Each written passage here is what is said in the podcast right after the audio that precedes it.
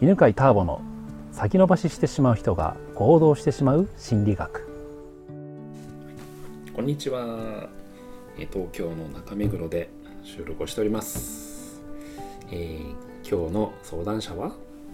サチです。さちさんこんにちはお願いしますこんにちは。よろしくお願いします。もうさちでいいのねはい、サチでいいです。そうですはい。何を聞いてみたいでしょはい。えっ、とサラリーマン時代う、に、うんまあ三年間うんパワハラを受けていて、うん。で、えー去年起業したんですけれども、うんうんうんそこでうん。選んだビジネスの師にもうん。同じように人格否定をされて、うん。で自分の身を守ろうと思ってうん。離れたのに、うん。また同じような人を選んでしまうのはなぜなのかっていうのと、でもう選ばない。もしくはうん。選んだとしてしても、うん。こう平気で付き合えるうん。ようになるにはうん。どうしたらいいかを教えてほしいです。なるほど。はい。辛いね。まあねちょっとねメッセンジャーでねあのセンターピースに参加してくれたんでね、はい。うん、こんな大変なことがあるんですっていう、まあ、相談を受けてましたけど。そうそうなぜかねそうなんだよね、うん同じような人をねと付き合っちゃうんだよね。それってね仕事の上でもそうだしあとね恋愛とかでもね、うん。うん。なぜか同じタイプの人と付き合うっていう、うん。じゃあまあ答えをね今知ってるわけじゃないんでサチに質問しながらはい。そのヒントを探していきましょうね。はい。えーっとじゃあその前の会社の上司と、はい。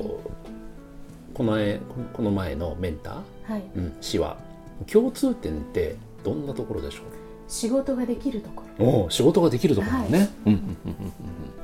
でもじゃあ世の中に仕事ができる人ってたくさんいると思うんですけどはい。どんな風に仕事ができる人なんでしょう？ーん自信をとても持っていて、う、うんうんうん。で自分行動力があって、うん。その発言に、うん。なんだろう説得力がある。うん。力強さがある、うん。わあそうだっていうふううにん思ってしまうってういうん感じなるほどねじゃはいあすごく自信があって、です。はい、じゃあ発言する時にも強くそうですねは。っきり言う人なんだね。はいああでもってこ行動もすごいしてる人。はいでも近くに行くと人格否定がされるくらいの。そうですね。で二度続くと私の方が悪いのかなっていう、うんうんうんそんな気持ちになってきちゃいますよね。うんえでも前の会社の上司っていうのは別に選んだわけじゃないんですよね。前の会社の上司うん。はすごく尊敬して信頼してたんですね。うんうんだからものすごくダメージだったんですけど、まあ3年耐えて、うんでちゃんとその私の後を引き継ぐ準備もして、うんうんで去ったんですけれどうんも、うん。まあ選んだわけじゃないけども配属されたって感じですよね。まあ、あの自分がこう希望してあの中途で入ったのででもその社長のことはもちろん入るまでは知らなかったので、うんうんうん面接で初めて会ったっていうあ感じです。なるほど。で面接の時にはいいなと思った、素敵な人いいいい人だぞと思った。っていうかこんな若い社長がいるんだ。ベンチャー企業でしたので、うん社長が上司ですよね。そうですそうです。なるほどなはるほど。じゃあ多分じゃあサチがなんか惹かれる部分があったんでしょうね。いそれが自信があってっていうさっきそのねう話なんですね。はい。ええええ。ああえっ、とこういう法則があって人って自分にないものを持っている人憧れの要素を持っている人にまあ惹かれて憧れる近づいていくっていうのがあるんですよね。はいうん。その法則聞いてどう思います？やっぱりこうどっか自分に自信がないので、うん自信満々な人を見ると、うんやっぱりこう憧れとか尊敬とか抱き抱きますよね。うん。うん。じゃあその自信満々な人の近くに行ったらどんないいことがありそうな感じがしますか、自分も影響を受けて、うん。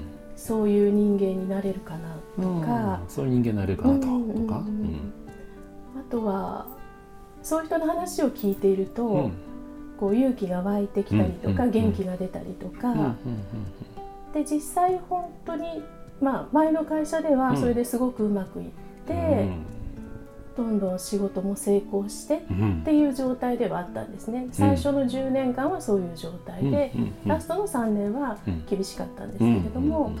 うん。はい。なるほど、はい。じゃあ最初は良かった。でやっと力が良くなったっていうパターンですよね、はい。えっ、とじゃあこの間の師最近の師匠ははい。どうでした？最初は良かった最初最初の3ヶ月ぐらいですね、うん。もう。は良かった。あの良かったっていうか私が信じて入った人だから、よく見よう良いところを見つけようと思って付き合ってたんですけど、まあ度重なることをそれでも我慢、我慢我慢我慢うん。もう無理っていう状態ですかね。なるほど。はい。じゃあ最初からでもじゃあパワハラみたいなのがあったわけじゃなかったわけですなかったですね。じゃあ途中から起き始めたんですよね。そうですね。はい。ちょっとねこのねあなんていうのかパターンのね共通点見るのはなんか見つけるのはちょっと苦しいかもしれないけど、うん何かきっかけってありましたかね？共通するきっかけあったかな？共通するきっかけ、うん、共通するきっかけはちょっと今思い当たらないんですけど、うん。後の方は、うん。多分何でも言うことを聞いてやってくれるから、うん舐められたんだろうなうんっていうふうには思います、うんだからちょっとパシリのような扱いになってきて、ああなるほどね、前の上司はそういう感じにはならなかった？あそういう感じにはならないです。なるほどね、はい。うん、今ねなるべくそう、うん。共通点をちょっと見つけようと思ってるああのでなるほど。ほうほうほうほう。じゃあ、えー両方ともに共通しているサチの態度としては、うん。最初ってどんな態度で接してると思いますか？自分で、まあ、尊敬してますから、あこういうふうになりたいと思って、うんうん。一生懸命こうなんだろうあ学び取ろうと思ったりして。ああなたのようになりたいんですっていう感じで学び取ろうって感じ？そうですね。そうですね。はいがこの人の役に立ちたいとか、役に立ちたいとか。で前職だったら、うん。この人に恩を返したい、うんうん。あの取り立てていただきましたから、うんうん信頼して、うんあの全て任せてもらえたので、うん。うんこの人に恩を返したいと思ってずっとやってきました。あなたみたいになりたいですっていうの言ったことあります？あなたみたいなのように憧れてますとか、あそれは社長には言ったことあります。はい、その師匠にもないです。はい。態度では伝わったと思います？あなたみたいになりたいって。そう思ったのってほんのちょっとの間だったので、まあ最初の頃でいいですよ、ああ伝わったかもしれないですかね、うん。自信を持ってる方だからうん。みんな私に憧れる憧れるだろうとは思ってるかもしれないですね。うん。いいですね、でまたちょっと質問を変えますね。はい、はいえー、と同じようにその上司とかその師匠にパワハラされる人っていました上司はよく怒鳴る人でした。誰にでも違うと思ったら怒鳴るんですけど、うんうんうん。まあ程度が半端なかったっていう感じですかね。さっきと同じくらい程度がひどかった人っています？います。男性で一人。はい。その人とサチの共通点って何でしょえー、とやっぱりうん。社長に憧れていて、う憧れてる人、うん、その人はもう走行のメンバーですから、うんうんもっと私よりも長い期間、うんうん。ずっと一緒についていてね。もう弟のような感じですかね。になってたんですね。関係性が、えじゃあ師匠の話で言うとえはい。サチと同じようにパワハラ的な感じの扱いを受けてた人います？はえー、とやっぱりみんなにすごく言うんですけれども、うん。人にその人は人によって違う社長とは違くて、うん。人によって違うので、全く言わない人。うん。でターゲットを決めて言いやすい人にはガンガンいましたね、はい。その人と言われる人とサチの共通点って何です何だと思いますか？その人はでもそんなにひどくはなかったのでん。一、回やられただけでもうやめてしまうとか あの同期だったりはみんなそんな感じだったんですね。なるほどね。4度も耐えたのは私だけだったなるほど。耐える耐えるタイプだったんですね。そうですね。まあ、ちょっと時間もあれなんでね、うん。あのちょっとまとめて今のところで言うと、はい。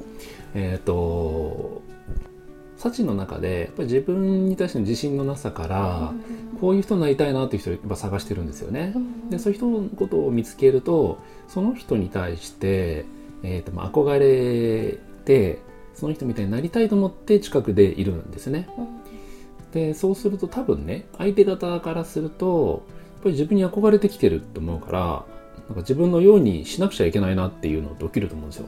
うん期待に応えようと人は思うんでうんでそうすると,、えー、と私みたいになりたいんだったら自分みたいになりたいんだったら自分みたいにしてやるって。うん。できつくなるんですよね。あうん、でその崖ルートの人なんですよね結局その人たちは。崖ルートの人ってええ。すごい自分に厳しいんですよ。ええ自分のこと殴ったりもね。もう自分のことをもう心の中で罵倒したりとかしながらすごい行動してるからい、うん。だから関係が遠い人に対してはすごい優しいんだけどうん。関係が近くなればなるほどすごいきつくなってくるんですよ。うん多分サチはすごく関係が近い人になったんだと思うんですよ。えーそれはとても意外ですけど。うんそれくらいなんか私のみたいになりたいんだったらきつくってやるみたいな。うんうん、でまたその人にとっての否定している自分なんていうのかなこう優柔不断だったのかもしれないし行動できなかったのかもしれないし顔色を伺うかもしれないしそういうのが見えた時に自分その師匠とかね理上司がそれを否定しているからイライラしたんだと思うんですよね。うんでまた当たったと思うの。うんうんうんでじゃあどうしたらいいかなんですけど時間も時間なのでうん問題は大体分かりましたので、うん次回続きをあ話したいと思います。わかりした。はい、じゃあありがとうございます。ありがとうございます。この番組は犬飼ターボ、ナビゲーター竹岡義信でお送りしました。